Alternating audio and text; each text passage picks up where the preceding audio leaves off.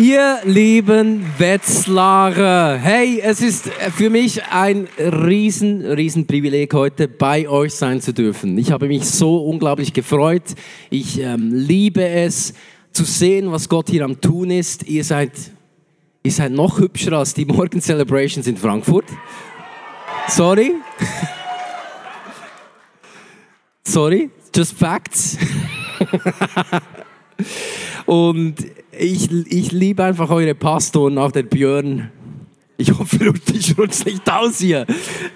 Äh, ich, ich liebe ich lieb wirklich von ganzem Herzen ähm, eure Pastoren, den Björn, die Simone, den Fabi, die Paddy. Ähm, ihr seid gesegnet mit so wunderbaren Pastoren. Und ja, lass uns ihnen mal einen Applaus geben, weil sie machen wirklich einen gigantischen Job. Sie investieren hier Woche für Woche und wir sind einfach dankbar und stolz und feuern euch an. Äh, du musst wissen, wir haben die besten Leute ausgeschickt aus, aus Zürich. Der Björn und die Simone, die äh, vermissen wir schmerzlich, aber wir wussten einfach, der Leon und die Susanne haben gesagt, hey, wir schicken die Besten weg hier nach Frankfurt in diese Rhein-Main-Gegend, damit hier wirklich Kirche aufblühen darf und da Menschen zu Hause finden dürfen. Und äh, ich liebe es einfach auch ein paar Leute wieder neu kennenzulernen heute. Hey, ja, ihr habt schon meine Familie gesehen.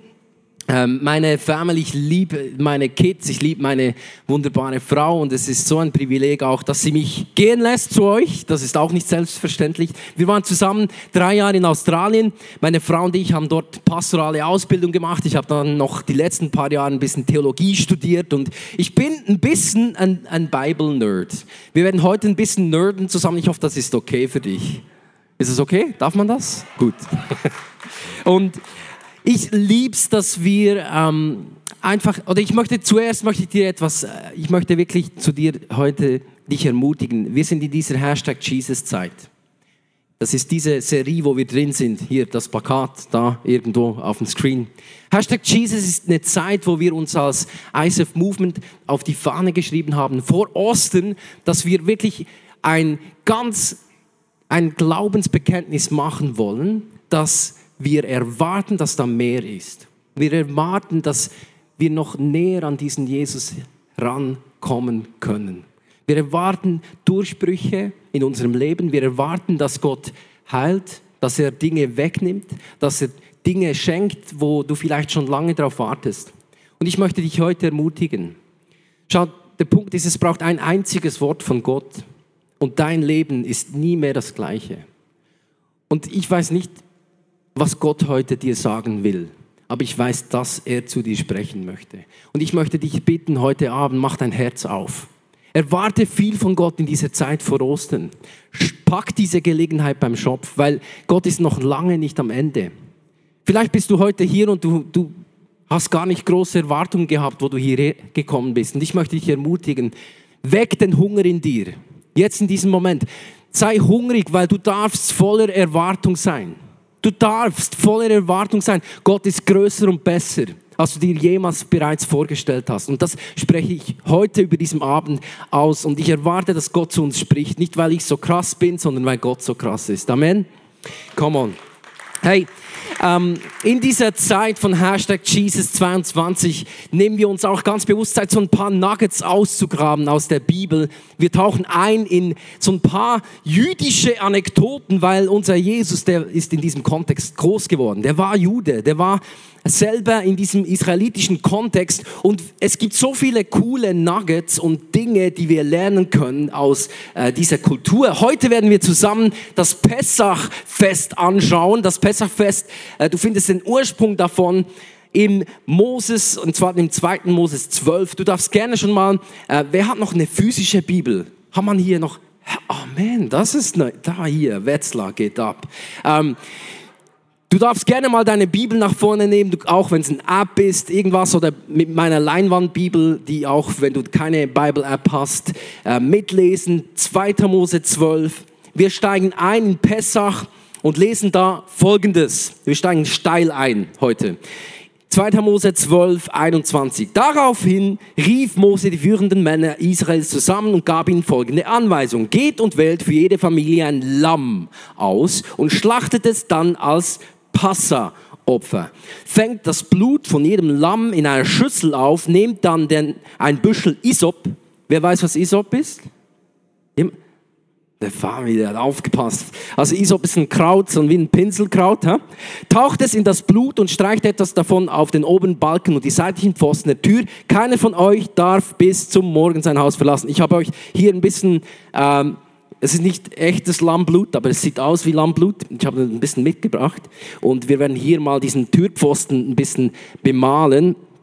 Ähm, also linker Pfosten, dann einmal rechter Pfosten und dann einmal noch oben schön den Balken. Genau, also das mussten sie machen. He? Und dann heißt es weiter im Vers 23, dann wird der Herr durch das Land gehen und die Erstgeburten der Ägypter töten. Wenn er das Blut an dem Türbalken, an den Türpfosten sieht, wird der Herr an euren Häusern vorübergehen und euch verschonen. Er wird dem Todesengel nicht gestatten, in eure Häuser einzutreten und eure Erstgeburten zu töten. Alright, crazy Start. Ich weiß, ich weiß, vielleicht hast du noch nie so blutig gestartet in eine Message rein. Der Titel dieser Message ist deshalb auch blutige Angelegenheit. Blutige Angelegenheit. Ich gebe dir noch ein paar Facts zu Pessach, damit du überhaupt weißt, um was es da geht. Ähm, Pessach bedeutet so viel wie vorübergehen und ist eigentlich der Ursprung von Ostern. Ist der Ursprung von unserem Ostern. Ist gerade ein bisschen lauter geworden hier. Schön. Jetzt seid ihr alle wieder wach. Ähm, also ist der Ursprung von unserem Ostern und er ist dieses Fest wurde, es ist eben ein Fest, es ist eine Party und das wurde von Gott vor etwa dreieinhalbtausend Jahren initiiert. Und zwar war das Volk Israel gefangen in Ägypten, die waren da versklavt. Gott schickt seinen Diener Mose nach Ägypten, um Israel zu befreien. Die wollen ihn nicht, sie nicht gehen lassen. Dann äh, schickt Gott zehn Plagen und bei der zehnten Plage klappt es endlich und die Israeliten können ausziehen. Und genau das, von diesem Kontext sprechen wir. Pessach ist die Feier, dass die Israeliten aus dem Land Ägypten heraus können. Und Gott sagt den Israeliten danach, hey, feiert das jeden Tag, äh, jedes Jahr, nicht jeden Tag, jedes Jahr. Und ich liebe es, dass wir einen Gott haben, der es mag, wenn wir zusammenkommen, um zu feiern. Ich liebe es, dass wir einen Gott haben, der nicht nur äh, uns auffordert zu fasten, sondern auch zu festen. Wie gut ist das? Amen. Gott will, dass wir zusammenkommen, auch um zu feiern. Und was cool ist, ist, dass es eben weitergeht und dass Jesus dann dieses Pessach aufnimmt an Ostern und dieses Pessach erfüllt. Ich, wir gehen noch genau darauf ein, wie das funktioniert. Ich weiß nicht, wie es dir im Moment geht, aber wenn ich in die Welt hinausschaue und sehe, was gerade so abgeht, dann ist mir nicht unbedingt zum Feiern zumute. Wenn ich rausschaue und diese Stories mitbekomme, wenn ich höre, was unser Pastor in Kiew erlebt, dann merke ich, ich habe eigentlich gar keine Lust auf Party. Schau, wir leben in einer Welt, die erschüttert wird. Wir leben in einer Welt, die in den letzten zwei Jahren crazy auf den Kopf gestellt wurde. Plötzlich sind Dinge, die vorher so sicher waren, komplett anders. Dinge, wo du gesagt hast, das wird wahrscheinlich nie passieren. Plötzlich passiert es trotzdem. Die Wirtschaft ist am Taumeln, die Benzin- und Gaspreise explodieren. So viele Dinge gehen plötzlich ab und diese Welt, sie schreit nach Sicherheit, sie schreit nach Frieden, sie schreit nach Zugehörigkeit, sie schreit nach Frieden und ich, ich meine, wir haben in den letzten zwei Jahren schon so viel erlebt, nicht? Wir haben schon zwei Jahre hinter uns. Bis heute, wir tragen zur Sicherheit Masken, wir sind, sind am Impfen, wir machen alles Mögliche, damit wir sicher sein können. Wir haben heute einen Krieg vor unseren Türen quasi, der uns so unglaublich nach ist, wie vorher schon, also ich kann mich nicht zurückerinnern, vielleicht die Eltern von euch, aber wir können uns gar nicht mehr zurückerinnern, dass jemals sowas in unserer Lebenszeit passiert ist. Und Männer stehen mit ihrem Gewehr in der Türschwelle, um ihr Haus und ihr Leben zu beschützen. Ich habe euch ein Foto mitgebracht vom André, das ist unser Pastor André auf der linken Seite, mit einem Soldaten aus der Ukraine. Und ich habe das Foto zuerst gesehen auf Instagram und gedacht, hey, das kannst du doch nicht posten. Geht's noch? Und dann habe ich gemerkt, hey, das ist die Realität.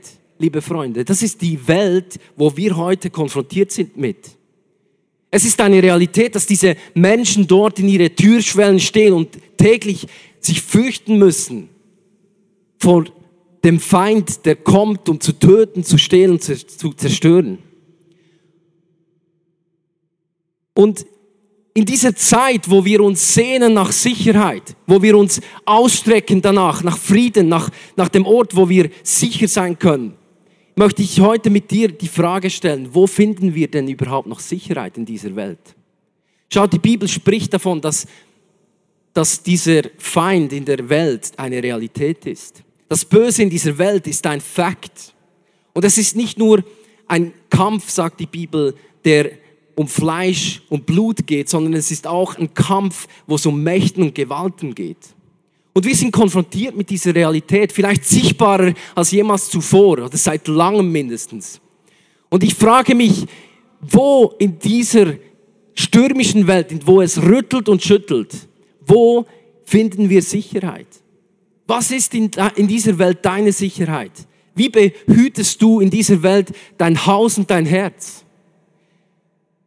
Ich möchte dir einen ersten Gedanken mitgeben. Ich liebe es, dass wir bereits im Alten Testament sehen, dass Gott sich genau das wünscht für uns. Sicherheit und Zugehörigkeit. Genau das hat Gott seinem Volk versprochen. Er hat mit seinem Volk einen Bund gemacht und gesagt, ihr gehört mir und ich schaue für euch. Lass uns das mal zusammen angucken. Im 2. Mose 19 steht, wenn ihr nun auf mich hört und ich und euch an den Bund haltet, den ich mit euch schließen will, dann werdet ihr mir mehr bedeuten als alle anderen Völker. Mir gehört die ganze Welt, aber ihr seid in besonderer Weise mein Eigentum. Ja, ihr seid ein heiliges Volk, das allein mir gehört. Als königliche Priester sollt ihr mir dienen.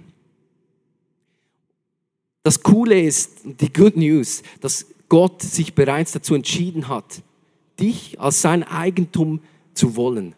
Und Gott beschützt, was ihm gehört.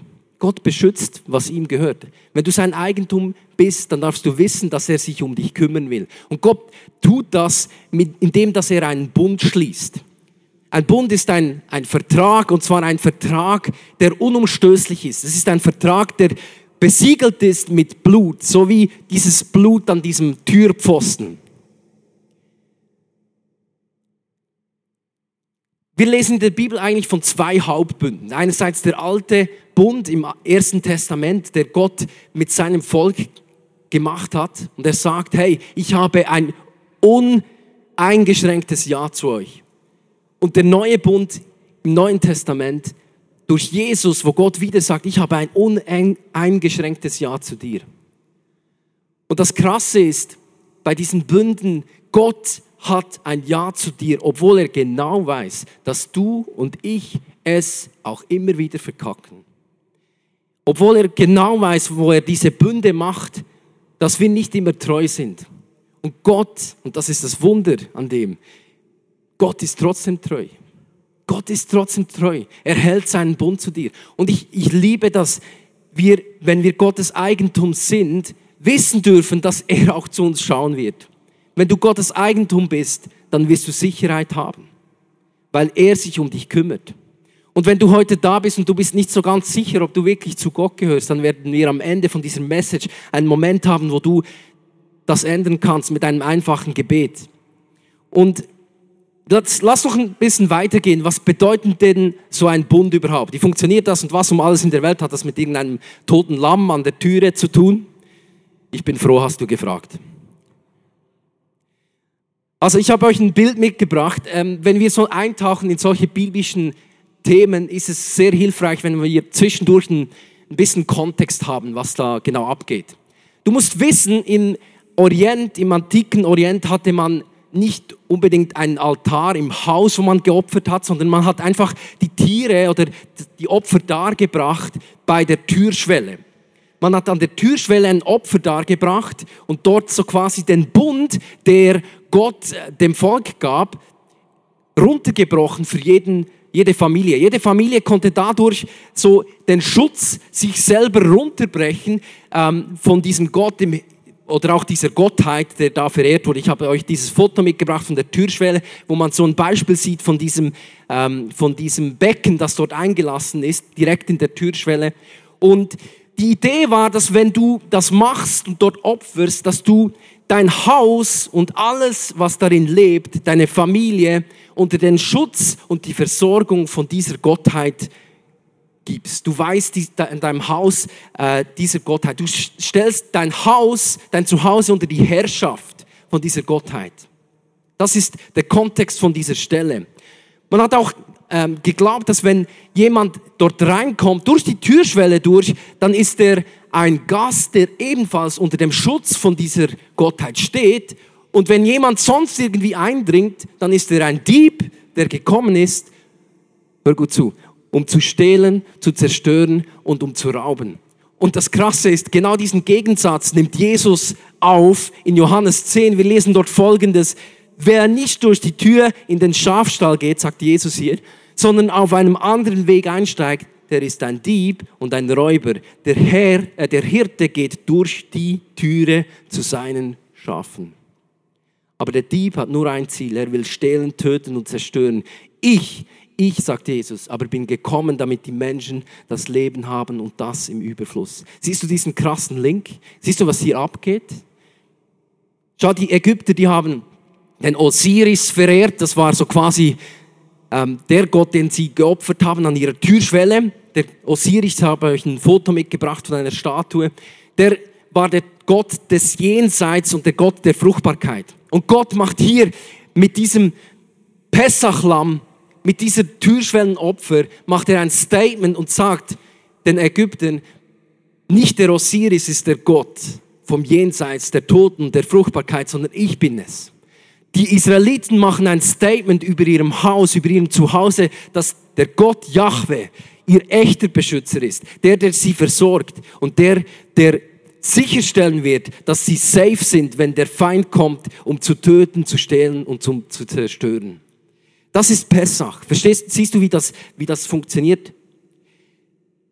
Gott nimmt dieses Türschwellenopfer aus und einfach ein kleiner Gedanken. Ich liebe es, dass Gott solche Dinge macht. Er macht das nicht nur hier, aber Gott nimmt Dinge, die dort die Menschen verstanden haben und er kommuniziert durch das. Und ich liebe es, dass Gott immer noch so kommunizieren will zu uns heute. Er wird Dinge nehmen in deinem Umfeld und durch die zu dir sprechen. Gott nutzt die Sprache unserer Zeit, um Menschen zu erreichen, so wie sie es verstehen. Und manchmal müssen wir ein bisschen eintauchen, damit wir verstehen, was er damals gesagt hat. Ich, zeige dir noch, wie das genau aussieht. In diesem Vers 22 lesen wir eben von dieser Schüssel. Es steht dort, fängt das Blut von jedem Lamm in einer Schüssel auf. Und dieses Wort Schüssel, das bedeutet auf Hebräisch Saf. Dieses Wort heißt Saf auf Hebräisch und dieses Wort, ähm, und das sehen wir natürlich nicht mehr bei der Übersetzung, dieses Wort Saf, ich habe es euch mitgebracht auf dem Slide auch, das bedeutet auch Türschwelle. Dieses Wort bedeutet auch Türschwelle. Also du siehst wieder diesen Link. Ähm, Saf bedeutet neben dem, das Schüssel gemeint ist eben auch Türschwelle. Und auch hier, das verdeutlicht wieder diesen Kontext, dass Gott eben Bezug nimmt darauf. Und Gott sagt dann in Vers 23, hey, und der Engel des Todes wird an euch vorbeigehen, weil ich bin in eurem Haus und ich beschütze die Bewohner dieses Hauses. Das, der, das Türschwellenopfer, dieses Pessach ist ein Statement von unserem Positionieren. Und ich möchte heute Abend dich fragen, wie positionierst du dich? Gerade wenn es darum geht, was deine Sicherheit ist. Wenn du diese Dinge siehst in den Nachrichten, wenn du siehst, was abgeht mit Corona, mit Krieg, mit all diesen Dingen, die unser Leben durchschütteln, was ist dein Go-to für deine Sicherheit? Ist es, ist es dein Job? Ist es deine Versicherung oder dein, dein Geld oder dein Besitz? Oder was ist es? Und schau, wenn ich etwas sehe in den letzten zwei, drei Wochen, ist es, dass all diese Dinge von heute auf morgen einfach weg sein können. Es zerrinnt. Und ich weiß, das ist ein, vielleicht ein bisschen angsteinflößend, aber ich möchte dir heute sagen, du darfst wissen, dass du einen Gott hast, der zu dir schauen möchte und der Sicherheit in dein Leben bringen will. Der, wenn du ihn als deinen Felsen im Leben hast, dass du wirst erleben können, wie er deine Sicherheit ist. Amen. Come on. Wir sind äh, heute Morgen in, im Flemings Hotel gewesen in Frankfurt. Was für eine coole Stadt, Skyline, wunderbar. Ihr, seid eher so hier in Wetzlar, aber zwischendurch auch wahrscheinlich in Frankfurt. Vielleicht waren einige schon auch mal dort im Hotel. Und beim Hotel hat an der Türe hat so ein kleines Kästchen. Und dieses Kästchen ähm, ist ein Messusa. Ich weiß nicht, ob du das schon mal gehört hast, aber ein Messusa ist ein kleines Kästchen, das die Juden und die Israeliten bei sich an der Tür haben. Was hat das mit dem Türschwellenbund zu tun? Gott hat dieses Bild, dieses, diese Erinnerung weitergenommen und den Israeliten gesagt im 5. Mose Kapitel 6, dass sie auf den Pfosten ihrer Haustüre und auf ihre Tore seine Gebote schreiben sollen. Das sogenannte Shema Israel heißt das auch. Das ist ein kleines Stück Torah, das in dieser Box drin ist. Und schau, es ist einfach ein, ein, ein Zeichen, eine Fortführung von diesem Türschwellenbund, von diesem Pfostengedanke. Und wenn die Juden am Morgen aus dem Haus gehen und am Abend zurückkommen, dann nutzen sie das als ein Reminder, als ein Gebet und als ein Zeichen davon, dass das Haus unter dem Schutz Gottes steht. Mega cool. Wir kennen solche äh, Haussegen bis heute. Ich weiß nicht, ob du schon mal in den Bergen vielleicht oder äh, in den Ferien der wunderschönen Schweiz oder in Österreich auch. Ich glaube, in Bayern gibt es das auch. Gerade so katholische Gebiete gibt es oft so diese CMB-Inschrift bei den Häusern. Wer, wer hat schon mal sowas gesehen? Fast alle jetzt auf dem Foto sowieso, gell? Das ist lateinisch und steht für Christus Mansionem Benedicat und bedeutet so viel wie Christus segne dieses Haus. Das ist bis heute ein Brauch, das wird ähm, oft jährlich gemacht, dass man das Haus segnet und man sagt ja auch, der Haussegen äh, ist schief, das ist auch so ein Saying, oder? Das kommt, kommt auch von diesem Gedanken, dass dein Haus gesegnet ist. Und vielleicht ähm, hast du auch so einen Haussegen bei dir zu Hause. Ich habe den mal ein paar mitgenommen und äh, Genau, ich hatte ein paar coole. Gott schütze mein Häuschen auf Jahre recht viele und lenke hier behutsam die Automobile. Vielleicht hast du eher so ein bisschen Respekt, dass zu viel Verkehr aufkommt und das steht bei dir. Oder ähm, Gott schütze dieses Haus, das Advokat und Arzt bleibt raus, denn wo die Leute sind's finden, da ist das Geld am Schwinden. Und der letzte ist ein Deutscher, 100 Prozent. Ich lasse euch den 100 Pro. Also wenn ihr günstige äh, Steuer wollt, kommt, kommt doch in die Schweiz. ähm, ich weiß nicht, was über deinem Haus steht, aber ich möchte dir heute diese Frage stellen. Unter was stellst du dein Haus? Was steht über deinem Haus? Und ich meine jetzt nicht, dass du nach Hause gehen musst und irgendwas hinschreiben sollst. Oder du Öl oder äh, auch kein Lamm, bitte geht nicht nach Hause und schlachtet Lämmer nach dieser Predigt. Das ist nicht der Punkt. Sondern der Punkt ist, es ist etwas Kraftvolles, wenn wir ganz bewusst unser Haus und unsere Familie unter die Herrschaft Gottes setzen. Ich liebe es, was Josua sagt. Im Josua 24, Vers 15 sagt er, im, im Angesicht dessen, dass die Leute um ihn herum irgendwas machen, die, die opfern diesem Gott und die anderen machen dies und die, diese machen das. Und er sagt, weißt, wisst ihr was?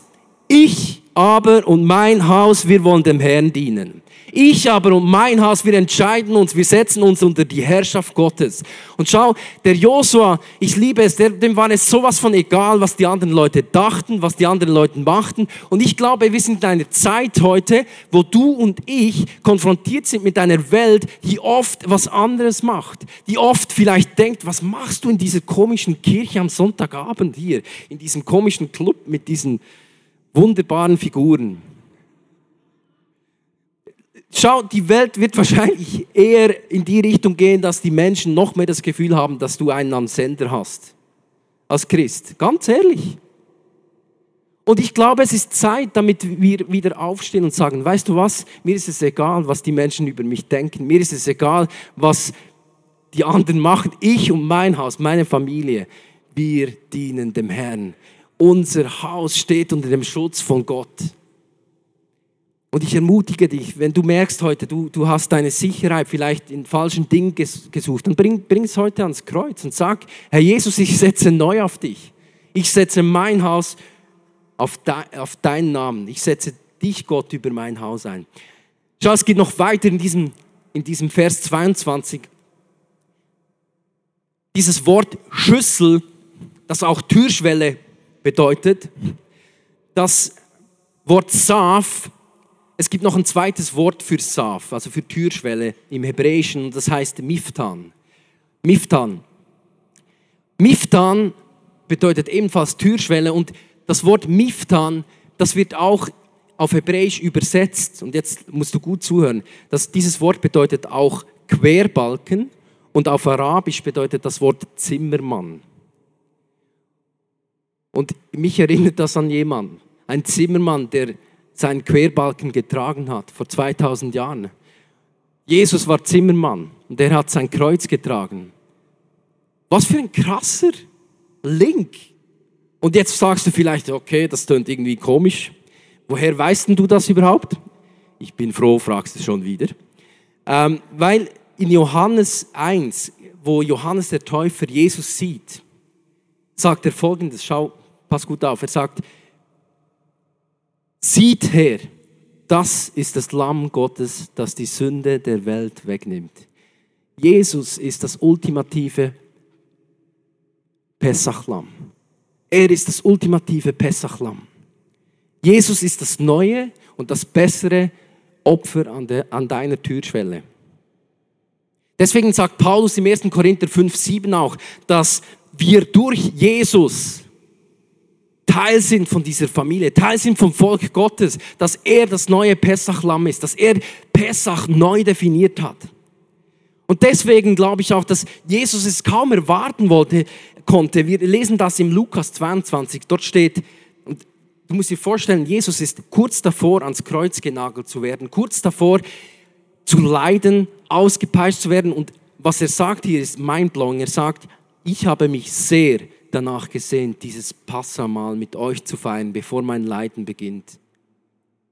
Jesus hat sich danach gesehnt, dass endlich Pessach zu seinem Höhepunkt kommt und dass er diese Party so richtig lostreten darf, damit du und ich einen neuen Bund haben können mit ihm. Wir lesen weiter in Matthäus 26 von diesem neuen und besseren Bund. Da sagt Jesus an diesem Abend, als er das Abendmahl nimmt mit seinen Jüngern zusammen und Pessach feiert, sagt er, denn das ist mein Blut, das des neuen Bundes, das für viele vergossen wird für die Vergebung der Sünden. Schau, Jesus hat für dich einen neuen und besseren Bund. Jesus am Kreuz ist Gottes Versprechen an dich, dass er selbst in deine Türschwelle reinsteht, dass er selbst gelitten hat als Passalam, dass er mit seinem Blut hingestanden ist, damit du sicher sein kannst, dass Gott in dein Haus eingezogen ist, dass du unter seiner Versorgung, unter seinem Schutz, unter seinem Segen stehen kannst. Das ist Gottes Zusage an dich heute Abend. Gott ist eingezogen in dein Haus und Jesus und sein Blut am Kreuz ist dein Versprechen, dass du sicher sein kannst, dass der Feind nicht eindringen kann bei dir. Was für eine Verheißung.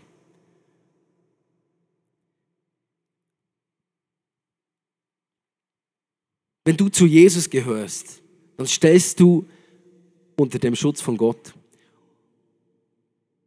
Deswegen lass uns in Jesus bleiben. Das Beste, was du machen kannst, um Sicherheit zu haben in deinem Leben, ist, dass du nahe bei Jesus bleibst. Weil nahe bei Jesus ist der sicherste Ort, den es auf der Welt gibt. Der sicherste Ort. Es gibt nichts einen sicheren Ort, als nahe zu sein bei Jesus. Wenn du nahe bei Jesus bist, dann hast du Grund zum Feiern in der Mitte von dem, dass die Welt zugrunde geht. Du hast Grund zu feiern, dich zu freuen auf Ostern. Ganz praktisch, wie machen wir das? Was hat, was hat uns Jesus gesagt? Wie können wir denn in ihm bleiben? Ich habe dir zwei Gedanken mitgenommen heute. Der eine Gedanke ist, oder vielleicht, ich möchte zuerst noch etwas sagen zu unserem Pastor Andrei in, in Kiew. Weißt du, was mich so unglaublich berührt, ist, dass inmitten von dieser Krise, inmitten von, dieser, von diesem Krieg, der wirklich vor der Türschwelle steht, erlebt er einen übernatürlichen Frieden. Er erlebt diesen Schutz. Und Andrei und das sein Team von der Kirche in Kiew, die schützen nicht nur sich selber und, und schauen für sich selber, sondern sie haben in ihrem Zuhause, in ihrer Kirche Matten eingerichtet, so dass ganz viele Flüchtlinge dort ein sicherer Ort finden können. Und sie haben ihr Haus, wo Gott regiert, geöffnet. Sie haben anderen geholfen, sie haben Flüchtlinge evakuiert, sie versorgen Menschen mit Essen. Und das zeigt etwas von dieser Power, wenn Jesus in unserem Leben regiert. Plötzlich werden wir sogar fähig für andere Menschen da zu sein, inmitten von crazy Umständen und Sicherheit weiterzugeben. Was für ein krasses Bild. Und ich möchte einfach dir heute die Frage stellen, ganz, ganz persönlich, ganz ehrlich, wenn du in dein Leben schaust, wie nahe bist du bei Jesus im Moment? Wenn ich in mein Leben schaue, und ganz ehrlich, ich bin nicht immer so nahe, wie ich vielleicht sein möchte. Oft habe ich das Gefühl, dass dass ich irgendwo etwas am Machen bin und ich weiß aber, dass ich jederzeit mich neu entscheiden kann, nahe zu sein bei Jesus. Und ich möchte dich ermutigen, heute Abend, lass uns, lass uns wieder nah sein bei Jesus. Lass uns nah sein. Es ist der beste Ort, wo du sein kannst in dieser Welt. Lass uns nah sein. Zwei konkrete Dinge, die, die Jesus uns ähm, mitgegeben haben, um nahe bei ihm zu bleiben, in ihm zu bleiben. Er sagt im Johannes 6, 5, 56 folgendes. Er sagt, wer mein Fleisch isst und mein Blut trinkt, bleibt in mir und ich in ihm. Komischer Satz. Ähm, es bedeutet so viel wie, Jesus sagt, hey, esst dieses Brot, das ich gebrochen habe, esst das Abendmahl und trinkt diesen Wein oder diesen Traubensaft und erinnert euch, dass ihr in mir seid. Und das ist etwas ganz Konkretes. Gott hat uns das gegeben als ein Zeichen, genau wie früher der, Tür, der Türschwellenbund war oder wie diese Mesusa an der Türe war, als ein Zeichen, wo du und ich uns erinnern können. Darum lass uns das Abendmahl nehmen. Es ist etwas Kraftvolles, das uns hilft, uns zu erinnern und bewusst zu machen, dass Jesus in der Türschwelle unserer Leben steht. Und es verändert etwas, auch in der geistigen Atmosphäre. Und das Zweite ist, Gott fordert uns heraus, dass wir ihn bekennen. In Matthäus 10, 32 steht, wer sich hier auf der Erde öffentlich zu mir bekennt, den werde ich auch von meinem Vater im Himmel bekennen. Und im 1. Johannes 4 steht, wer bekennt, dass Jesus der Sohn Gottes ist, in dem bleibt Gott und er bleibt in Gott. Ich glaube, es ist wichtig, gerade in dieser Zeit, dass wir wieder beginnen damit, Gott zu bekennen, Jesus zu bekennen. Und ein ganz konkretes ähm, Beispiel, wie du das machen kannst, etwas, das Gott uns auch ähm, gibt in der Bibel, ist unsere Taufe. Die Taufe ist ein öffentliches Bekenntnis zu Jesus. Die Taufe ist etwas, wo im Römer 6 steht, dass durch die Taufe wir mit Jesus in seinen Tod reingehen und in seine Auferstehung wieder auferstehen, dass wir durch das neues Leben haben können. Wir lesen in der Apostelgeschichte, in der Message, die Petrus hat an Pfingsten davon, wie er die Menschen aufruft, sich taufen zu lassen. Er sagt, kehrt, kehrt euch ab von euren Sünden und wendet euch Gott zu. Lasst euch alle taufen im Namen von Jesus Christus. Paulus, nachdem er Jesus begegnet auf dem Weg nach Damaskus, trifft Hananias, der zu ihm kommt und ihm sagt, hey, Paulus, mein Lieber, was zögerst du noch? Steh auf und lass dich taufen. Hey, die Taufe ist, ist ein kraftvolles Zeichen unserer Zugehörigkeit zu Gott. Es ist ein kraftvolles Bekenntnis, dass dein und mein Leben unter dem Schutz von Jesus steht. Es ist ein mächtiges Zeichen davon, dass wir äh, vom Tod ins Leben hineingekommen sind. Genau wie das Türschwellenopfer für die Israeliten ein Zeichen war, ist die Taufe und das Abendmahl für heute für uns ein Zeichen, der Zugehörigkeit und dass wir unter dem Schutz von Gott stehen. Und mir ist etwas ganz, ganz wichtig, wenn ich das sage. Hör mir gut zu, bitte. Schau, Gott geht es nicht um die Zeichen und Rituale. Gott braucht deine Taufe nicht, er braucht nicht, dass du das Abendmahl nimmst, er braucht auch deine Gebete nicht, er braucht deinen Worship nicht, er braucht nicht, dass du in die Celebration kommst, er braucht nicht irgendetwas von dir. Gott ist nicht abhängig von dir, er muss nicht irgendwie sein Ego befriedigen. Gott hat uns diese Dinge gegeben als etwas, das uns hilft. Verstehst du? Wir lesen das auch bei dieser Geschichte im 2. Mose 12 an Pessach, lesen wir, wo Gott Mose den Auftrag gibt, sagt er ihm, das Blut an den Häusern, in denen ihr wohnt, soll für euch ein Zeichen sein. Gott weiß, wie dein Herz aussieht. Aber er hat uns diese Dinge gegeben als ein kraftvolles Zeichen, weil wir sind unglaublich vergesslich. Ich weiß nicht, wahrscheinlich du nicht, aber ich kann heute ein Wunder erleben und morgen habe ich es schon wieder vergessen. Und das Abendmahl und die Taufe, das sind Dinge, wo du und ich die helfen uns, dass wir in Jesus bleiben können, weil wir Erinnerung brauchen. Wir brauchen diese Dinge und ich möchte heute Abend mit dir etwas machen. Wir werden zusammen, es hat einen Becher unter deinem Stuhl, du hast dort einen, so einen kleinen Becher mit Wasser und wir werden zusammen einen Moment uns Zeit nehmen, um uns zu erinnern an den Moment, wo du dich taufen gelassen hast. Und ich glaube, dass in diesem Moment etwas geschehen wird in deinem Leben. Und ich möchte dich einladen, dass du in diesem Moment aufstehst, du kannst einen Becher hervornehmen und aufstehen. Und vielleicht bist du heute da und du bist noch gar nicht getauft. Es macht nichts. Du bist eingeladen, diesen Moment einfach zu nutzen als eine Erinnerung an die Entscheidung, wo du getroffen hast, um Jesus nachzufolgen. Und auch als Herausforderung. Vielleicht wie Hananias zu Paulus gesagt hat, hey, auf was wartest du noch? Lass dich taufen.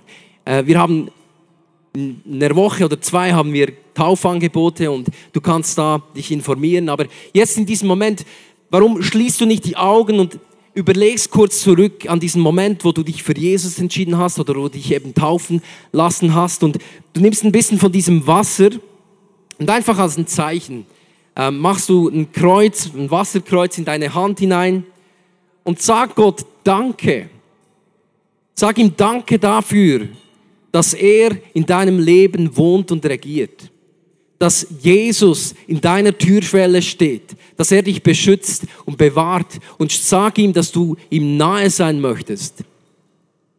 Vater, wir kommen zu dir und wir danken dir, dass du Jesus auf diese Welt geschickt hast als besseres Pessachlamm. Dass wir wissen dürfen, dass du in unserem Haus, in unserem Leben regierst. Dass wenn die Welt rüttelt und schüttelt und alles unsicher wird, dass du verheißen hast, dass du unser sicherer Fels sein wirst, dass du unsere sichere Zuflucht bist. Jesus, ich danke dir, dass du einen guten Plan hast inmitten vom Chaos. Jesus, dass wir uns verlassen dürfen, dass in deiner Nähe wir sicher sind.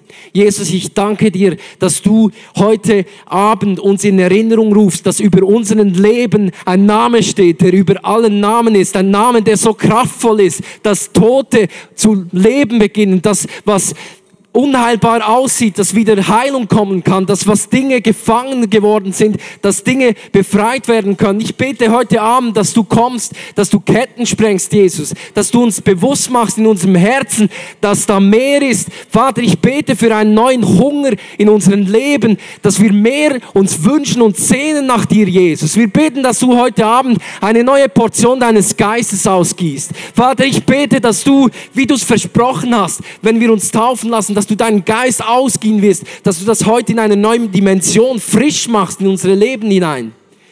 Und ich möchte einen Moment beten, falls du heute Abend da bist und du bist nicht sicher, wo du stehst. Wenn du ganz ehrlich mit dir bist heute Abend, bist du nicht sicher, ob du wirklich Gottes Eigentum bist. Wenn du heute Abend da bist und du weißt nicht, ob, ob Jesus wirklich in deinem Herz lebt, ob dieses Pessachlamm für dich eine Realität ist, dann lade ich dich ein. Vielleicht bist du auch von ihm weggelaufen und du bist nicht sicher, wo du stehst, dann lade ich dich auch ein. Du bist so ein einfaches Gebet davon entfernt. Gott, du kannst nie so weit weglaufen, dass Gott nicht gleich hinter dir stehen würde. Wenn das du bist, dann bete mit mir heute Abend mit und lade diesen Jesus in dein Leben ein. Vater, ich danke dir von ganzem Herzen für all diese Menschen.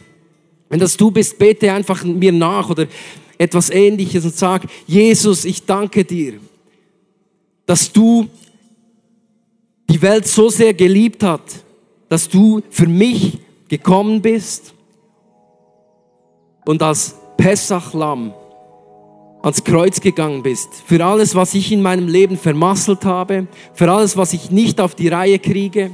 Ich danke dir, dass du dafür gestorben bist und dass du auferstanden bist. Und ich nehme dieses neue Leben, das du mir anbietest heute Abend, nehme ich an. Ich trete ein in dieses Haus, das sicher ist.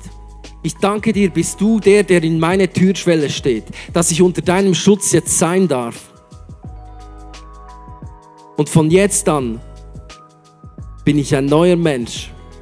Ich lebe in Freiheit und ich danke dir, dass du einen guten Plan für mein Leben hast. In deinem Namen, Jesus. Amen. Wenn dich diese Message angesprochen hat, leite sie doch gerne an Menschen weiter, die das auch gebrauchen könnten. Es liegt so ein Schatz darin, die beste Nachricht der Welt nicht nur für sich zu behalten, sondern weiterzugeben. Also kopier doch einfach den Link und schick ihn weiter. Wir hören uns nächste Woche wieder. Bis dahin, mach's gut, sei gesegnet.